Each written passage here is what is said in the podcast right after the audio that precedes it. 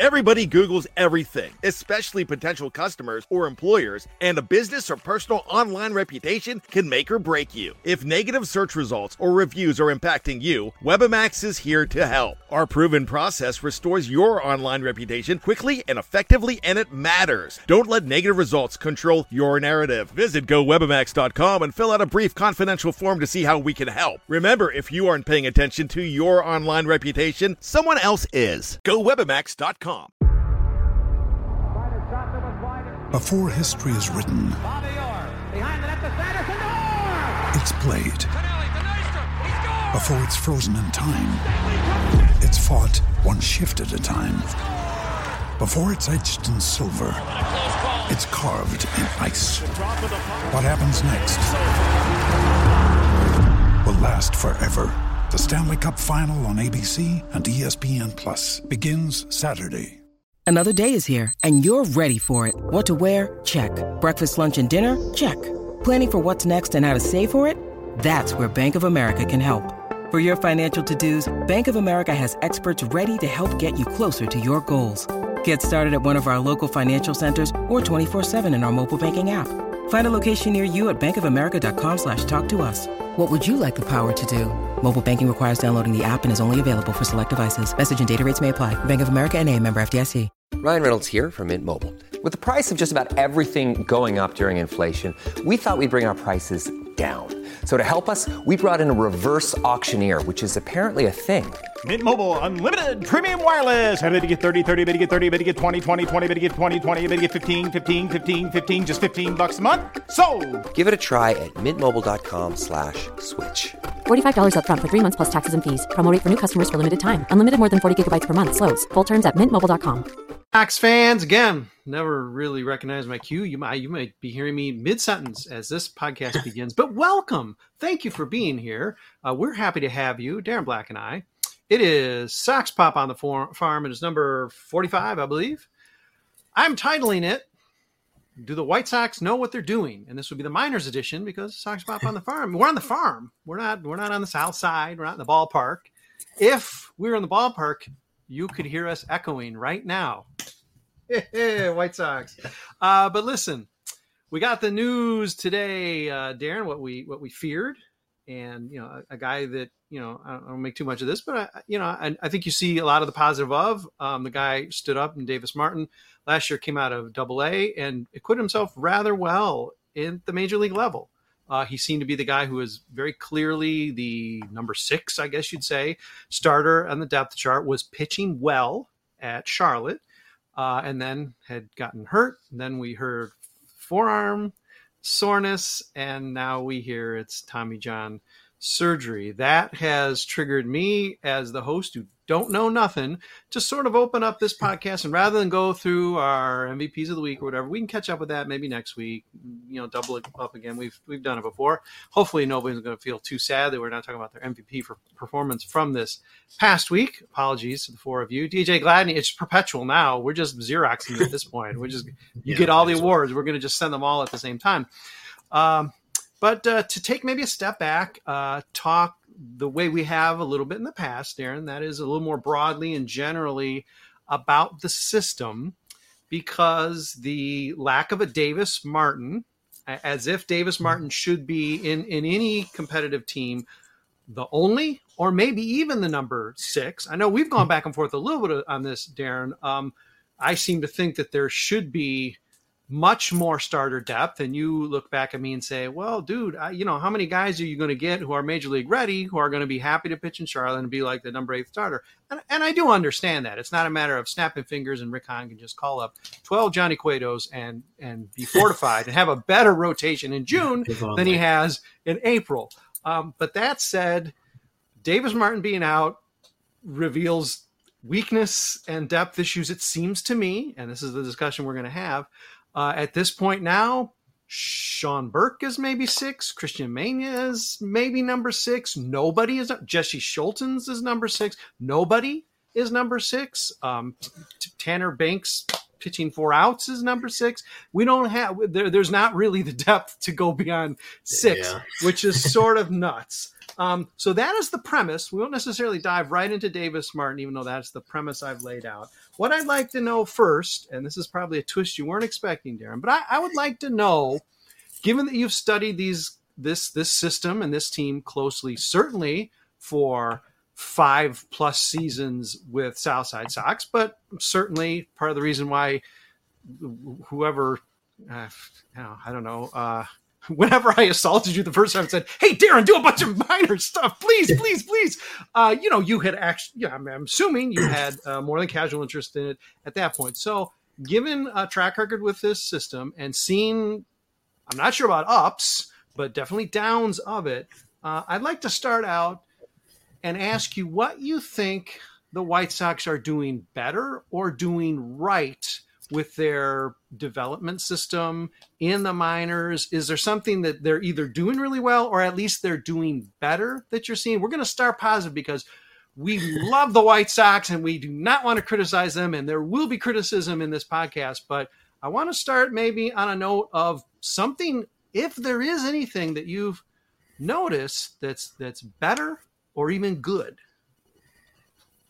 Uh, I mean, uh, White Sox, you listening?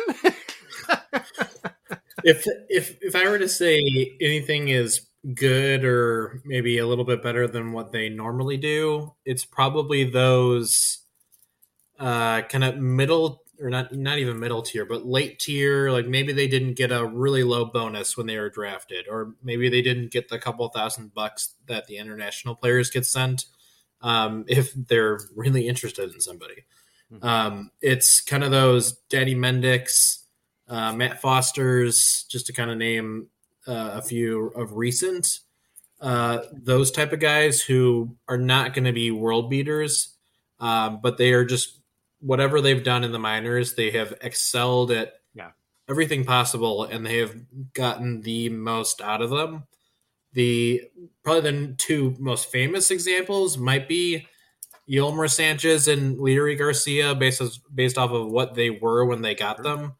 Um, and those are guys that were obviously very limited and were never going to be, you know, all stars. Um, I kind of, if you want to throw in Jose Quintana in there, but I guess that would be kind of a whole different story because um, yeah, that's like a, a regime and a half ago. Yeah. Um, however you want to term, you know, the same guy being the president or vice president throughout the whole entire process. But Yeah. probably, probably that it's they're able to get the most out of these athletically limited guys. Um, and then if they are too athletic, they seem to fall flat on their face um, whenever they get those type of guys. Um, but lately, um, I would probably, and we haven't really seen any of this in the majors yet, because Mike Shirley took over for the 2020 draft, and I do think uh, the 2020 draft and on has been better. This 2022 draft looks really, really good so far. Um, even though their best player is, uh, or their first round draft pick still isn't pitching yet, um, and the 2021 first round draft pick still isn't playing yet well, you know.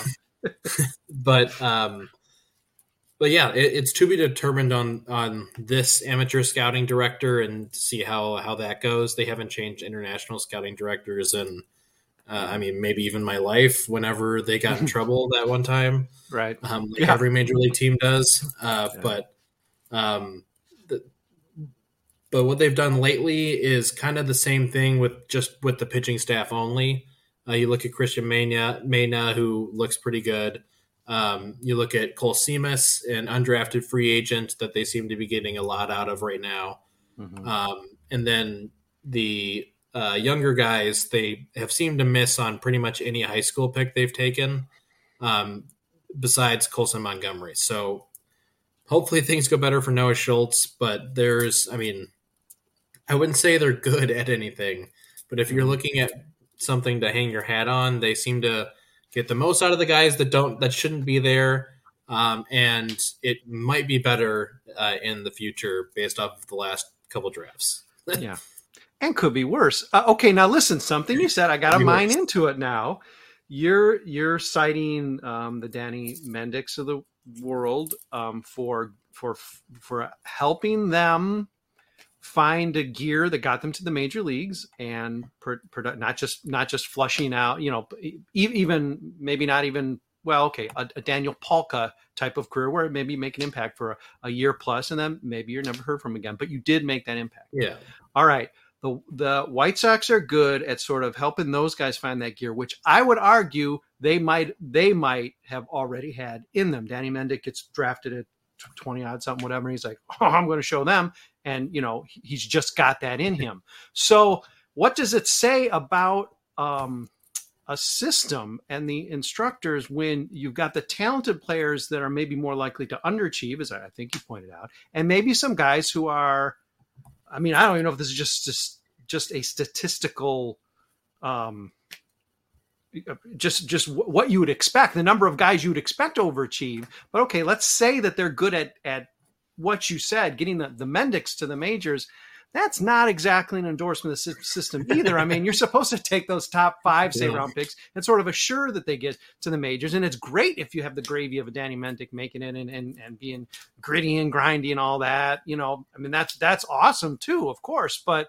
I mean, it's even in your positive uh, what you struggle to find positive, what they're they're doing well. It's sort it is almost a backhanded compliment that the guys they're they're able to matriculate are sort of you know I hate to say it, but like mediocre or average talents, let's say, um, and the guys who seem equipped, maybe they don't have the ability to reach those guys. I mean, that's not great. That's not what you want to see as a as an observer and a, as an analyst of the system. Of geez, this guy's getting flat. You know, Wes Kath is flat. This guy's flatlining. And okay, well, Danny Mendick is is you know Romy Gonzalez is is striving his way to the major leagues. Great mm-hmm. stories, but eh, okay. Yeah, uh, I mean they haven't drafted uh, a a star since Tim Anderson. Um, it, I mean, this year is really weird with Jake Burger now looking like the guy he was supposed to be mm-hmm. when he was mm-hmm. drafted uh, like three Achilles ago. Um, but uh, other than that, it's really just kind of been, and I know there's, you know, Andrew Vaughn, we don't know yet. And in all real, reality, Jake Burger, we don't know yet. And Garrett Crochet, we don't know yet. Um, but it's just kind of not, they make it to the majors. Their first round picks make mm-hmm. it to the majors, which two thumbs up for that, yep. I guess.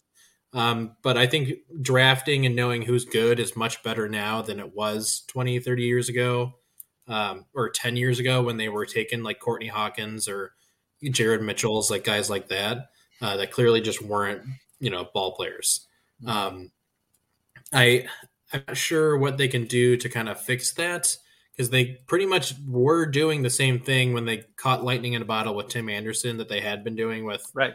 the two guys that I just mentioned. He mm-hmm. just worked a lot harder at it and was just a much better hitter. Um, maybe not defensive guy, but just much better baseball player um, than those than those other two da- two guys. Um, and then they did the 180. They went with oh, we known quantities of we know these bats are going to be great. We know Jake Burger's bat's going to be great. We know Zach Collins' bat is going to be great. Oh, Zach Burdi, he throws 100 miles an hour. He's mm-hmm. going to be great um, and then so on and so forth because it was pretty much the same kind of system after that. Because Andrew Vaughn, oh, great bat, he'll be great. Uh, Garrett Crochet, oh, he throws 100 miles an hour, he'll be he'll be great. Um, and then Nick still, Madrigal just has a Nick spidey Madrigal. sense to play the game, yeah. so of course we're going to pick him at great bat on ball. He'll be great. And now Cubs fans can see that he, you know, is not anything of consequence. Though the Sox didn't win that deal either. Um, definitely not. Um, but another guy who has like in that deal, Codi Heuer, another guy that was like, oh, mm, there's some tools right. there, um, and uh, they found something in that. Uh, we've seen a lot of guys that they traded this year. Uh, McKinley Moore make it to the make it to the pros, stuff like that. Mm-hmm. Um, but I'm not I'm not too sure how they fix it. Um, I'm hoping this past couple drafts is what uh, is kind of going to be the turn of it because we talked about this last week where you know the a balls are doing really really well mm-hmm. um, and some of that is just older older guys like tim elko doing really well right um, or this week's Bryce Willits, another kind of older college prospect. Uh, but you see DJ Gladney taking strides forward. Yeah. Um, Jordan Sprinkle is probably the best hitter they took. He looks fine. Uh, probably a better hitter than he probably should be at this point. Mm-hmm. Um, and then all the pitching it just looks fantastic, and they spent a, put a lot into pitching uh, this time around. Even guys like Drew McDaniel um, and Shane Murphy, Tyler Schweitzer, uh, not really the top tier guys that you're really thinking of, doing pretty well. Um, so I'm cautiously optimistic. Um, I'm not sure how long uh, this regime will watch over that success. Mm-hmm. Um, I think we all expect it to be in perpetuity, but um, they do kind of go through amateur scouting directors uh, a bit more than they do um, the rest of the front office. yeah, which is to say they don't change anything at all, right?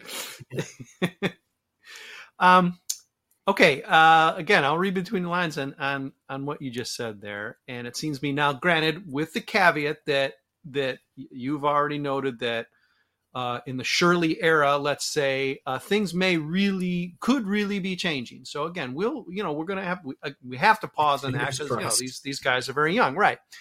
But from what you're saying, say like under under Hahn, you know, um, you know, over this last decade, uh, is it a safe observation that when the playing field is equal, the White Sox fare very poorly?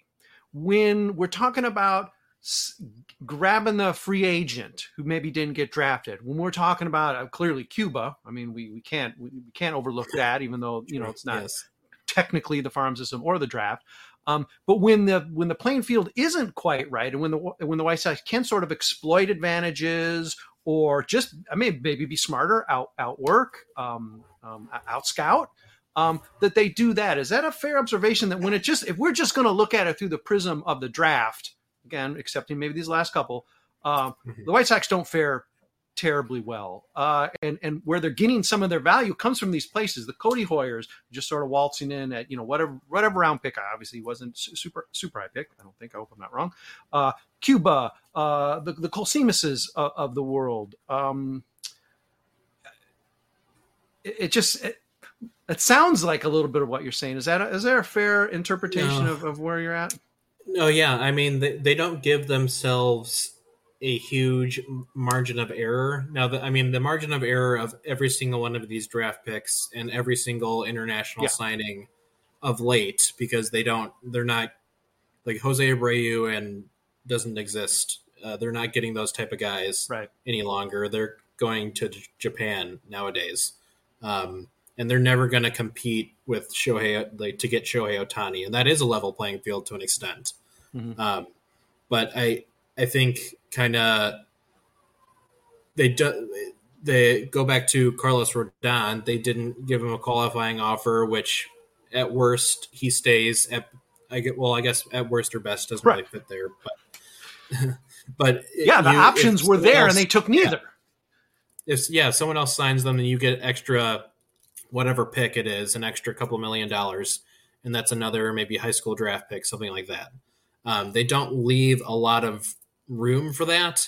Um, like even in this past draft, they Peyton Peyton um, Peyton Schultz or Noah Schultz. I got Peyton Pallette, Pallette and Noah Schultz combined. Might as well. We haven't seen Noah Schultz. Yeah. He may not exist. Yeah, but they took those guys. Noah Schultz, uh, high school guy, not as highly rated as a high school guy um, as uh, uh, as some of the guys that got better, bigger money, uh, but more question mark there. So he'll take a lower bonus. Mhm. Um, Peyton Pallette is coming off an entire uh, year of not pitching because he had Tommy John surgery the pe- previous year. Um, he went down a lot in bonus pool from what he was expected. That's kind of what they have been doing uh, lately, uh, or just in this past draft, and trying to see like or piece together potential. And then later on, they'll go like, "Oh, okay, Shane Murphy was pretty good. Um, we'll throw a bone to Tim Elko. We'll see if he can actually be anything." And they'll take more known quantities later on. Definitely not as high a potential, but smaller margin. Um, and they do the same thing in the international pool too. And you would usually want your uh, international money to be spent supplementing uh, where you weren't able to draft, which this year would have been bats. Um, and they did sign some interesting guys like Eric Hernandez, uh, but he's 17, super young and raw. Um, I, I, guess saying 17 and young and raw is a little redundant, but um, that's, that's, basically what he was. And then you have Loidel Chapelli, who was also signed uh, in that same year uh, for less, but older, more known quantity, and now he's in Winston Salem already, um, uh, doing really well, uh, mind you. But that's that's kind of how their business has always been, and that will not change when until the big guy up top uh, leaves leaves on that end.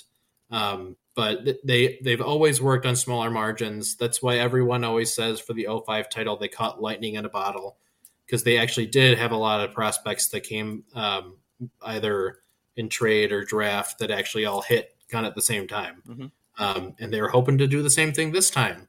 They all drafted and traded for guys that were supposed to be up uh, 2018 to 2019 to 2020 at the same time, and then all leaving right now.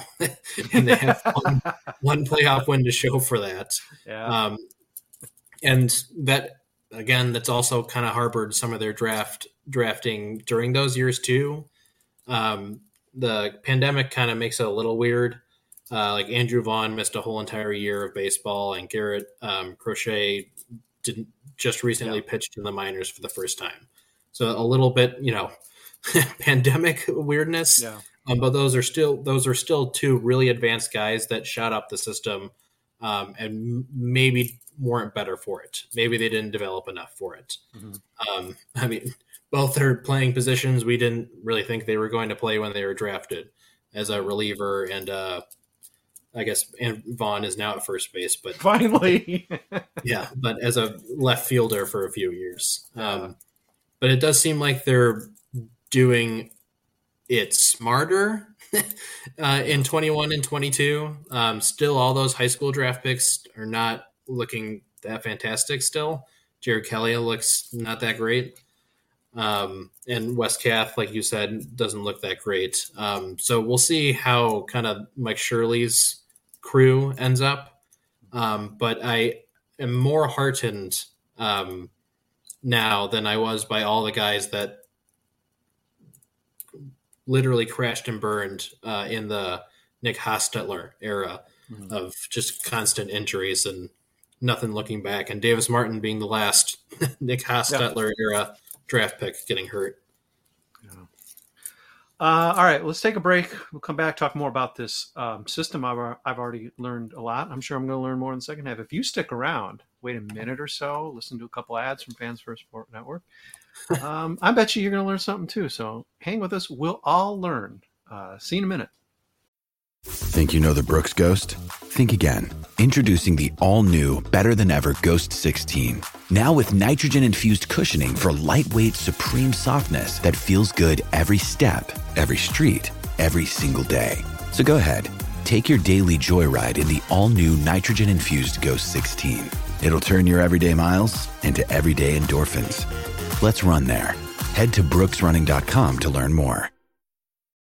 When you need mealtime inspiration, it's worth shopping Kroger, where you'll find over 30,000 mouthwatering choices that excite your inner foodie. And no matter what tasty choice you make, you'll enjoy our everyday low prices, plus extra ways to save, like digital coupons worth over $600 each week. You can also save up to $1 off per gallon at the pump with fuel points. More savings and more inspiring flavors make shopping Kroger worth it every time. Kroger, fresh for everyone. Fuel restrictions apply.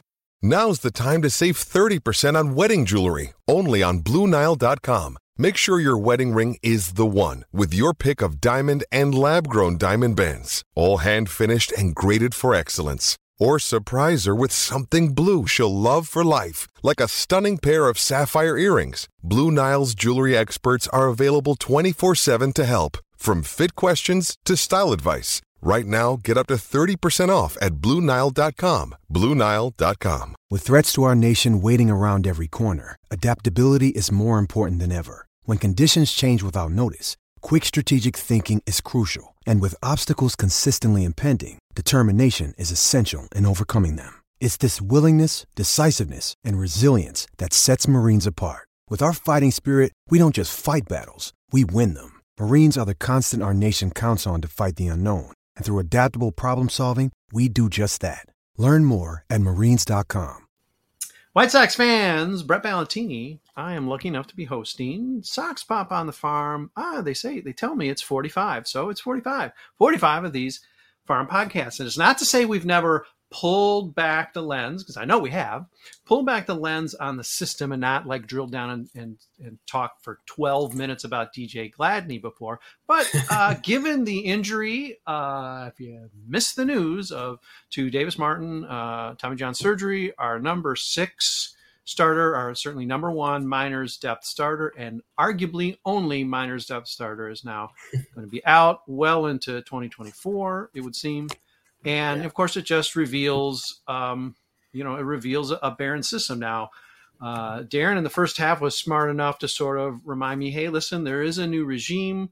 There is maybe a theme to it or a style to it that's that's a little bit more distinct than say the nick hostetler era era of drafting and pursuing amateur players or just punting international money. Because because yeah. uh, why not? Why would you want more players? Um, so uh, you know, again, that with the caveat that you know we're we're still you know for the intents and purposes of a minor league system we are this is new. This is this is practically just almost still brand new because uh, we're just talking about a couple drafts uh, and there are some some promising signs. There are some um, signs that might give you pause. But uh, we started off in the first half in addition to somehow invariably talking about things that aren't going too well for the White Sox. Uh, did want to start off with, hey, what is going well? And Darren did actually answer. The answer wasn't convincing because there isn't a convincing answer. Let's be honest. Uh, he did good. I can see him doing very well on uh, uh essays or uh, oral exams under pressure. Um, but uh, let's now delve into what the White Sox have done, or maybe still are, because I guess we're sort of breaking this now into a couple different, I guess, eras. We still got guys in the system that are coming and we're drafting under sort of a, a different um, hierarchy. And now we've got the Shirley hierarchy.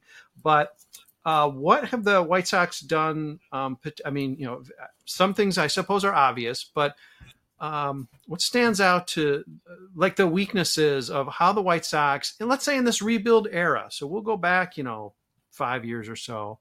And what they're still maybe not getting about the the, the draft or the international or, or, whatever is the process what stands out to you that's like why do they keep doing this?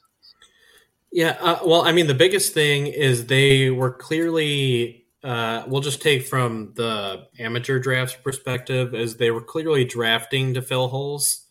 Like zach collins i mean a catcher does scream first round pick uh, but mm-hmm. we knew he wasn't good defensively so that that's confusing. So, why they did sort that. of not a catcher, right? Yeah, yeah. Um, and then off the bat of that, going uh, uh, Jake Burger, um, or I guess they had two that that first year, just first round uh, specifically, and then Zach Burdi uh, in the in the comp one. Um, again, that's I think drafting relievers is great. We've talked about many relievers in our yeah. Southside Sox tenure, but I think a lot of them are much later. We've talked uh, the guys that we were kind of excited about: Ian Hamilton's, Tyler Johnson's, um, Caleb Freeman, who's still here. They were much later than than Zach Burdi, um, and you know guys like that that throw 100 miles an hour kind of get hurt. Um, and then Jake Burger, they didn't think they had a third baseman at the time, so they were like, "Oh, third baseman, we'll we'll click that one." Uh, and then the next year, or that same draft in the second round, like, "Oh, Abreu's getting older, 1st mm-hmm. baseman, click that guy." Um, like all those guys were known as good hitters, but not, you know, they went too far from the, you know, 100% athlete. You'll learn to play baseball to oh, you're a good hitter. You'll learn to do the other things. And right. they, uh, I mean, Jake Burger is a really good hitter um, right now, uh, but he did not learn the other things, uh, which is why everyone's like, oh, well, where do you put him? Uh, mm-hmm. that's a problem for a first round pick to wonder where to put them. Yeah. Um, and I, I guess that would kind of go through for a little bit because uh, they did just draft Andrew Vaughn in 19. Um, but in the past few years. They've just been going so hard into pitching. It is kind of hard to kind of glean what they're thinking about hitting wise. Um, but even then, they still did it with Nick Madrigal. Um, they're like, "Oh, uh, we just traded away a second baseman, uh, pick him uh, with the third overall pick." they picked him. um, He's sweet. that's just uh, that's just um, what they've done for a while.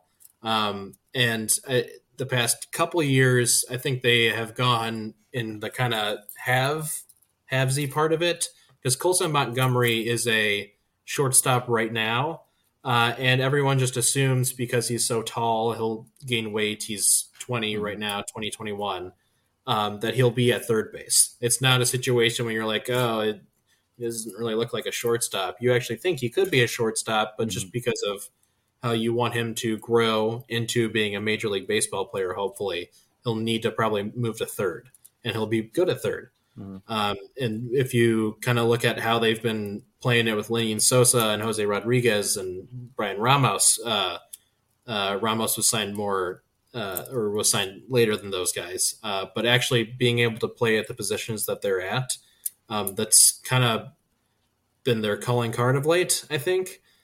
Um, again, we'll see how it goes because in this 2022 draft, uh, they took maybe like four, uh, four position players, and there's probably just two that you could see moving up to a AAA major league level, uh, barely, and that's Jordan Sprinkle and uh, probably Brooks Baldwin.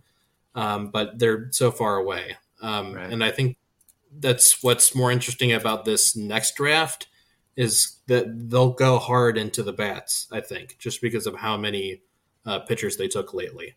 Um, so I guess if you're not looking for looking uh, for much else in the season, you can look forward to a lot of bats taken for the Mhm. Arizona Complex League. Uh, if you're really interested in that, uh, and if you are, let us know because we need the coverage. We need the photographs. we need you Yes. there. yes, we do. If you're Um, listening. But yeah, I think I think there's a lot to be said going forward now that they're in a a new rebuild phase or whatever, tear down, whatever we want to call whatever they're doing right now. Um, but they, they seem to be over going with guys that they think will fill holes on the major league team and are just taking guys that they think might be good uh, later on. Um, so I, I hope that stays, and I hope they keep taking high schoolers in the first two rounds as the bonus pool allows it. Uh, but um, I, I do think there's been a change in the last couple of years. We just won't like Colson Montgomery's hurt and we'll be in high A. We won't see that for a minimum like August 2024. Yeah. What, now you're describing to me a draft strategy that lasted. Let's say, let's just say through the magical Vaughn picks. So that's pretty much almost nearly to the present day. That almost sounds like fantasy baseball drafting. And as much as it's maybe uh, changed, as you pointed out, it changed from the the very distinctive Ken Williams, Jared Mitchell. He, he sort of speaks to me. He played football. I think this guy's going to figure out. And then you know how that didn't work, and that could have been more dragged down by injury or anything else. But then on the flip side, Tim Anderson, very similar profile. Hey, is, about, is he a basketball player or a baseball player? And you know worked hard enough to make his way to the majors and become a star for sure. Um, you know, of course, that's more lightning in the bottle and we all know that. I mean, we're not really trying to hang the White Sox up for for things you can't necessarily control. So much of this is a coin flip, be it injury, be it you know uh, international players. You don't know how they're going to respond to to coming over to a, a different country. I mean, there's just so many variables, which makes this fascinating. I assume that's why Darren Black, a young Darren Black, a, a, a six year old Darren Black, started studying the minors when he was just barely out of the crib. Um, but the Schaumburg Flyers. as much yes as much as uh maybe the the the theme has changed maybe from a, a more like um strong arm uh, ken williams just take this guy he's a great athlete we're going to make him a ball player well we're seeing a, a twist on it i guess up until recently but this twist is okay now we're we're drafting for for position drafting for um, the slot that we need at the major league level, even though these guys aren't going to sniff the majors for. I mean, the White Sox move guys up fast, and it's still not going to be like, well, I guess they've done it a couple times where it's this year, but I mean that obviously that you're not drafting for that. Um, so I mean, it is almost like a fantasy baseball thing. How, how, there's a whole war room of of people. There's Rick Hahn in the mix. Jerry's got to sign off. Uh, I'm sure even the, the, the the communications people might throw a word or two out. Certainly, all the scouts, everybody who's in, you know, there's there's there's dozens of people involved in this um, situation, and yet the White Sox went from okay, the Jared Mitchells, that that type of like theme, to then the Zack Collins, which is sort of a variation on that theme. How the White Sox ended up being this this this major market club that sort of has done this you know i hate to say it they've done this so poorly we've seen these two these variations on a theme but it is still sort of the same theme of just like let's just knee knee jerk it and almost not having the the the, the intuition that you maybe need to to pick guys again this is crystal ball stuff and i get it i wouldn't want to be in that position so any criticism here is with the caveat of hey that's a hot seat no doubt about it but boy Mm. You know, sure, there's Chris Sale, sure, there's Tim Anderson, and, and that's great, thank God, because otherwise they might not have a team any longer if, they, if a few of those guys don't hit. But they've been, had a lot of opportunity for hits that really haven't come about. Even though they've sort of changed, they've sort of flipped the philosophy. It's still a variation on the same thing of just like, well, this is this is the, the computer said this is this is the guy we should pick, and it matches. You know, our algorithm says, hey, we don't have third baseman, so Jake Burger. Um, that's unnerving. I mean, again, we might be in a new era where that's that's changing, but you, you got to look back at the Hahn era and say, wow, they've what an interesting set of draft picks, and wow, not not great. Nothing to feel, feel too too proud about.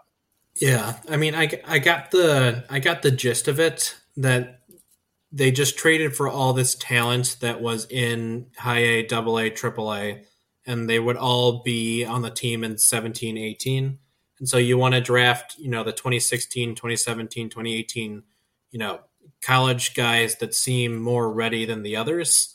Uh, and that's exactly what they did. Mm-hmm. Uh, and they just, they just took the wrong guys, pretty much. Um, when you're wanting to do a first round draft pick, like Colson Montgomery was like such a breath of fresh air from what they had been doing. A guy that we've already talked about, the shortstop, probably going to be a third baseman. Um, but you knew that he could go around the infield and be more than okay. You knew that he was coming with a clear, uh, like structure at the plate of great plate discipline. He'll walk. The strikeouts might be a little high right now, um, but he puts good wood on it when he when he gets the bat on the ball. Um, that was kind of the opposite for especially Zack Collins, who was striking out a lot. Um, Jake Burger, uh, not as much so, but you were wondering where he was going to end up being when he was drafted. Um, and it's just looking back on it now, it looks just really, really confusing. And I enjoy the Shirley past couple drafts where it doesn't seem like that that's what he's doing. Um, now that again, that's a lot of pitching. Um, and maybe it's good to just take a lot of pitching because we see right now they need a lot of pitching. they do need, yeah. But I, I, I think overall, if if their seats were really hot, um, and I'm not sure who gets final say on the budget for an amateur scouting department or an international scouting department, um, or what type of uh, you know things you can buy that, uh, or like what analytical department you have and things that you can bring into that. I don't know if that's Ken Williams, Rick Hahn, Jerry Reinsdorf, who is saying like yes or no, we need this um, but it clearly was a no somewhere, um, and it, they didn't get enough uh, resources in that in that department. So that's why they've always kind of kind of been behind, uh, and that's been that's just not you know ev- like every White Sox fan knows that their front office is behind, um, but just in in league circles from what they've said when when I what I've read on like the Athletic or listened to them on the radio, it's been oh the Sox are just behind everybody else uh, and they're lucky they're in the Central because everyone else is behind. because even the Royals, with their World Series title, lucked into kind of remaking baseball in 2014, right. 2015 sure. with their Super bullpen. Yeah. Um, but I again feel a bit better about uh, this latest amateur draft. Um, if you want to branch it out to the international scouting pool, They're by far and the way the team with the most bonus left, so they, they have not improved there. Um, but I think that's kind of just pretty much the state of things. I don't know if things will ever change on that end. Um, because even Nick Hostetler is still in the front office. I don't know what he does, but he's still there. Um, he's a special assistant to somebody or another. not remembering who, but um, yeah, it's just there's there's it's a really there's a really big room at, at actually at the park. There's a really big room. It might just be bullpen style of where they just corral all the special assistants. This team has a lot, given that they have like, or they haven't in the past, whatever, had like no analytics department or whatever. And you know, as you pointed out, okay, they're behind. They are not behind when it comes to special assistants. They might be at the forefront. This might, if this is a trend that's going to remake baseball, they're going to have some, you know, uh, Severinson can't be the can't be the hitting coach anymore. Well, now he's a special assistant to Ken Williams. Why not? Hey, he's a good dude. Sure, he should uh, give him a desk. You know, whatever. Sorry, you got to wear a tie. Ron Uh, Kittle's the special assistant to the art department. Like, Yeah, Ron. Yeah, Ron. Uh, yeah, Ron Kittle is another issue entirely. Okay, um, a couple more uh, topics I want to hit, and I don't know if this is one that was to is going to force you to wax on for um, ten minutes, or or it's or or maybe it's a, a shoulder shrug. We've heard. it just makes me blanch. I'm sorry. No offense, Chris, but we've heard that a potential uh, GM in the in the making, or someone who is perhaps going to take on, could potentially take on a more significant role with the White Sox is Chris Getz. Chris Getz has been um, sort of running the show in player development. Now it seems like I want to say it's been a chunk of five years ish. I don't know. I would say it certainly overlaps rebuild time um, to now, whatever this time is. It's not. It's not. Re- well, no, I guess it is rebuild. Hey, we're back, full circle. uh, turntables have turned. So, okay, um, what's your assessment of Chris Getz? I mean, I know obviously Mike Shirley's now the guy who's you know uh, presumably the point person in terms of punching that button. It's not a fantasy draft for the draft, but you know certainly overseen by and development uh, under the hand of and the guidance of Chris Getz, the guy who it does seem to be uh, very hands on, doesn't talk to us bloggers in a conference call anymore like he did the first couple of years uh, I was here at South at, I was at South Tech, but uh, still a guy who seems hands on, talks to the media, etc. He's the point guy, I guess, for the minor league system. Um, what's what's your vibe? I mean, we've sort of covered the fact that wasn't so good. Now it's getting a little better. Maybe Chris Getz gets credit for attracting a Mike Shirley or recognizing Mike Shirley as a guy who maybe should be making the calls or the guy they can point the finger at when things don't work out well. But uh, just your vibe there, given that he doesn't he doesn't seem to be getting run out of the organization. If anything, he seems like he his status is getting uh, further exalted. Yeah, well, I mean, who does get run out of the organization? Good point. Moot. yeah. Um, yeah, I mean, he. So if oh, their power structure is so weird. yeah. Um, but it, it generally, if you're an assistant to something in this organization, then there's you have five different bosses, and you're not sure who sure who the actual boss is. Um, but it does seem like because of he was the player development guy for the Royals previously, that he is basically the player development guy uh, for the White Sox. Even though I think I think he is his position is actually assistant GM. Um, so if you are wanting Rick Hahn fired, that's the guy that'll take his job. Um, or Ken Williams' son. I, I don't. I think it's 50-50, uh, to be honest. If Rick Hahn does get Yeah. fired, um, but I don't. He he's tied at the hip to Hahn. So if you think Hahn's done a bad job, then I would say Chris Getz has done a, a poor job as well. Uh, I there's if if you look at their roster, which and his thing is player development, their 40 man roster.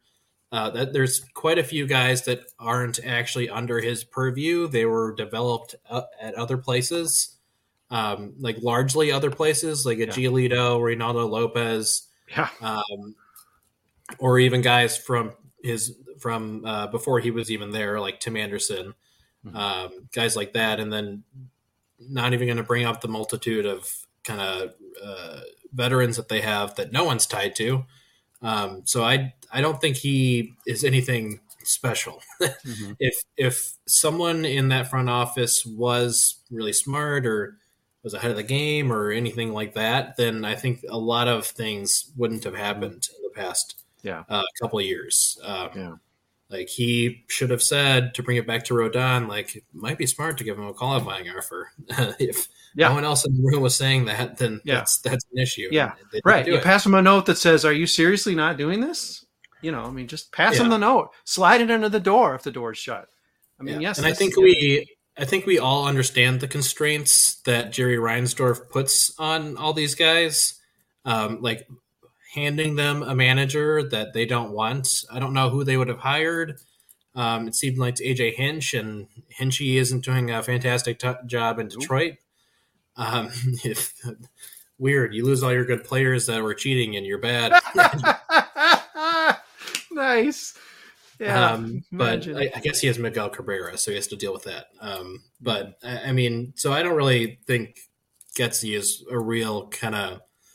I would be mad if Hahn retires, retires, resigns, Medical fired, um, and then it's Chris Chris Getz is the guy next to him because that to me probably says that Ken Williams is back at kind of making the decisions Mm. again. Um, if that is the case, um, so I I don't know. It's it's it's easier to say when people have a direct uh, like title, like Mike Shirley, like director of amateur scouting. They can directly know what you're doing. Um, Chris Getz, assistant general to what whatever, general manager to whatever. I don't know what your he talks about a lot about the minors. He's interviewed a lot about the minors. Um, is his best idea Project Birmingham? I don't know if that's you know something to hang your hat on. yeah, well, that's the thing about word processing. You can just strike that from the resume at any time, you know, and maybe nobody will attach that to you. Or hiring people in your system will end up getting in legal trouble. White Sox. Uh, okay, I want to point out. I got to go. You know, don't rewind seven minutes to listen. But uh, I want to point out that when Darren said, "If you think Rick Hahn's done a, a bad job, that that means Chris Getz has done a bad job." That was a rhetorical question. We all know. We all are familiar with the fact that Rick Hahn has done a bad job, and it's very hard to find out what they've done. What he has, his regime has done a good job of. And I'm sorry, Rick. We all want you to succeed. We all like you as a guy, or certainly liked you as a guy coming in.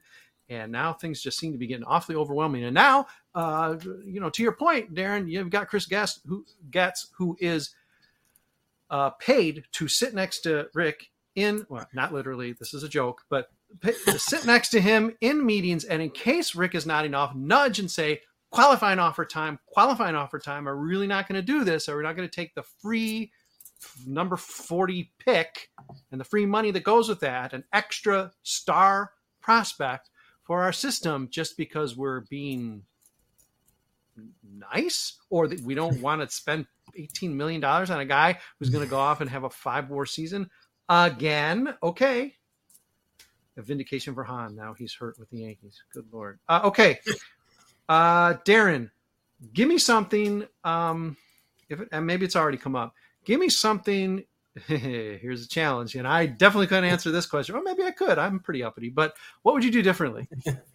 What would what would be one thing that you would do? I mean, granted, yes, your initial response was supposed to be laughter, but I mean, something specifically that you'd like to see the White Sox do going forward, say under the Shirley regime, regime, or maybe in this rebuild. What did they just, you know, what's what's the big whiff here? What did they really miss on that seems very obvious and right under the nose? Maybe it's a, a single move, maybe it's a philosophy, uh, just something that jumps out to you. Like, again, why why are they doing this? Why are they not doing this? Yeah, uh, to nar- narrow it down to one. Yeah, page through the notebook quickly. All right, I'll, I'll let you. I'll give you a minute. Uh, yeah, but I think i- if I'm just gonna, I'll say this under the assumption the front office is the same and the same. There's the same owner, so I'm not gonna say fire everybody. Um, if it's the same owner, that won't happen. Um, I'm not gonna say, um, well, uh, hire more people to be in your analytical department, or just hire more people to be your player development staff, or uh, you know, pay all of your minor leaguers, you know, living wages at, at minimum, um, and provide housing uh, at minimum. uh, or provide better food at minimum. I, won't. I won't say any of those as realistic options. Right. Um, those newly, uh, those newly unionized ball players that don't make living wages. Um, I, I think. I mean, the easiest thing they can do that isn't actually a lot of money is using their entire international bonus pool. I, I, I don't care if it's you know they're overpaying a few teenagers that they don't they're like oh these guys kind of got some tools um, just you just have more guys um, if you want to anybody listening just wants to go and look at the charlotte roster now they're doing much better than they were last year mm-hmm. but it's mostly because they're signing other people's major league aaa quad a retreads they're not relying on their retreads mm-hmm. uh, guys that they actually drafted developed and got up there they, there are there are a few um, but we just talked about uh, the davis martin injury and who's the the, the, the next sixth guy. That's probably Jesse Scholtens right now, uh, and there's not really anybody after that because they haven't uh, done well drafting in uh, uh from 20. I guess AAA would be 2019 through 2021 probably. Um, they haven't gotten a lot of pitchers up there that way, uh, and they're not using their entire international bonus pool. Um, I think it's a okay if you want to trade it away. I I really if you're trading that for another player, okay, like you're still sure. getting another player. Um, sure. I I don't get as mad about that, but just letting it go out into the ether, which they do every year. They have a lot right now. Um, is organizational malfeasance. It yes. might not be the biggest thing that they can change that'll make the team better. Um, but you'll have a younger crop, uh, younger talent pool uh, in the DSL, the ACL, and low A, uh, and then you can kind of weed them out as they go uh, up the system to see who's real and who's not. Um, I, I, like I, if they had more of those guys, Tim Tim Elko would not be in low A right now, uh, mm-hmm. wasting away and wondering why he's there, uh, even if he's not anything he's definitely better than a low A ball player. Um, so that's probably the real, the most realistic thing I would change tomorrow is use up that bonus pool right now uh, on on whatever. It, it's like, I mean, I only bring this up again because we just were talking about Burlington Coat Factory in in yesterday's podcast, Darren, and it's as if Rick Hahn is going to go buy a fur coat because he gets a percentage of the money that's left over. Like Michael Scott in the office, he's going to get the six hundred bucks and he gets suspended at Burlington. He gets that money somehow. Like like Jerry pats him on the head, says, "Well, you know, if you don't spend all the international money, because we don't want to give away any of that money to those teenagers who we may never see again. Maybe they'll just take the money and never show up. They will. They don't even have a glove. They don't own a glove. Uh, I mean, I we've talked on this podcast about the fact that the White Sox don't field um, even as many teams as other organizations. We're not. You're not even saying do that. I mean, you could have a 50 player roster on DSL and decide not to have two teams. Okay, do that. But get more guys in your organization. I'm sorry if that means you're going to have to pay for more like bologna and cheese sandwiches, but come on.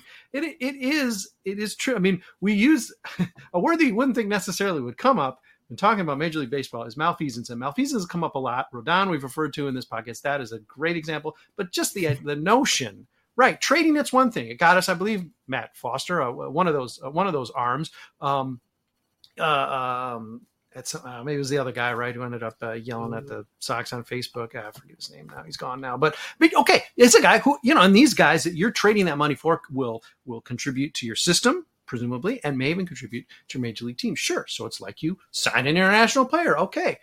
The idea that you're right, that you just let it expire is uh, it's bewildering. If it rolled over, well, okay, weird, but all right, it's yeah. not gone. Uh, White Sox at this point would have like eighty million dollars in their coffers, but okay, if it rolled over, that'd be one thing too. Hey, we don't, we're not turned on by anybody who's still out there, or the, the guys we want are going to sign with us.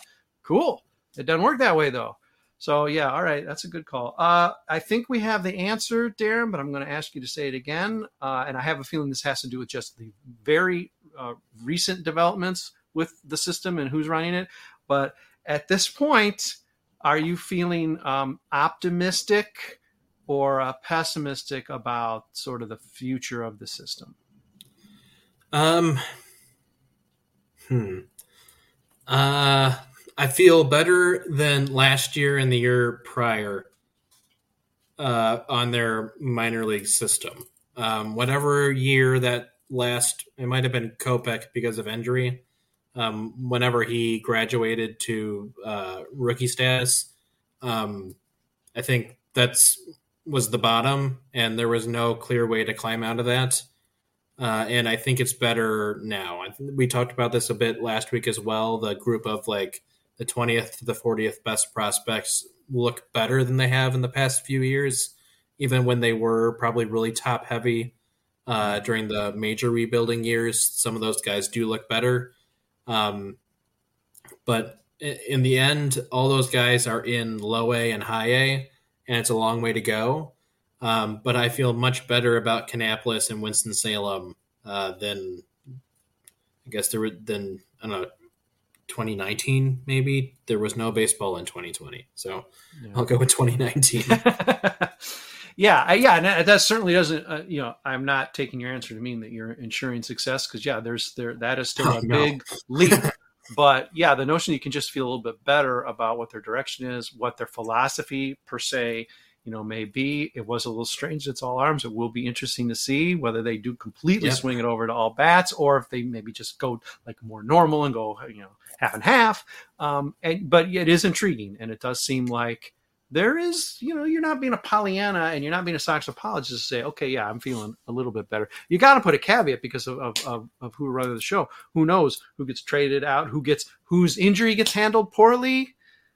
There are a lot Sorry. of them yeah, sorry, you know, sorry, Davidson. Again, no, no aspersions there, but I mean, there have been a lot of things that haven't gone right after 20 years or whatever. I mean, even at the end of the the Herm Schneider area era, things were starting to change with the injuries. But I mean, they enjoyed such an amazing run. Maybe this is just the payback, but uh, there's a lot of ways that things can still go wrong no matter how you set it up. But Mike Shirley is doing his, does seem to be doing his best, and I, and I, and and it is noted that you are paying attention to what seems to be a little bit different i don't know different attitude different approach um, maybe even different results. I mean different results is definitely what the white sox need because this yeah. hasn't been good. I mean this has been the entirety of our time really working together darren that it's just wow. I mean it's extraordinary. We've done now 45 minor league podcasts because that is really a, that's a recipe for pain. And and you know i appreciate your fortitude uh, to do them because yeah it's not always not always fun to talk about. I mean, when Tim Elko is like the guy to talk about, hooray, we'll talk about him for 20 minutes. I mean, that's great, but there's always going to be a guy to talk about. Now, is that guy going to be major leagues or not? And Tim, we want you to be there. Stash alone, but your leadership is alone. We want to see you there.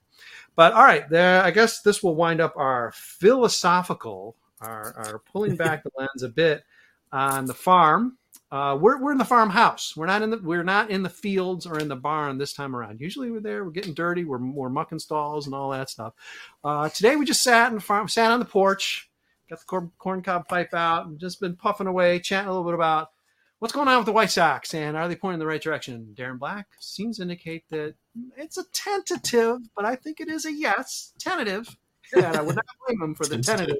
Yes, but uh, tentatively we'll. Uh, we'll wind up now uh, next week, Darren. I guess unless some crazy, some other stuff happens, some some more pitchers are destroyed between now and uh, a week from now. Darren we'll go back to maybe wrapping up uh, MVPs and hopefully have some exciting players to be talking about. I know some guys we're just getting to know. Uh, some guys are names that have disappointed. They're starting to turn things around. Some some guys just been you know from the get. So we'll be rounding up all those guys, probably two weeks worth. Um, uh, next week. But uh, so again, test over, oral exam over. You can you can breathe easy. Next week, I promise I won't hit you with essay questions, and you can go back to actually wearing an affiliate hat instead of trying to represent the White Sox, which is which. let's face it, it's a little painful. But thank you, thank you for joining me. Thanks everybody for listening. Hopefully, uh, I mean, I learned something. I don't think you learned anything from me, but I think you learned something from Darren. That's cool. uh, hopefully, this was worthwhile. Come on back in a week. Uh, we'll do a little bit more of the traditional pop on the farm unless the White Sox force us not to. We'll see. Your move, White Sox. Uh, Darren, mm-hmm. thanks. Thanks everybody for listening, and uh, we'll be back in a week or so.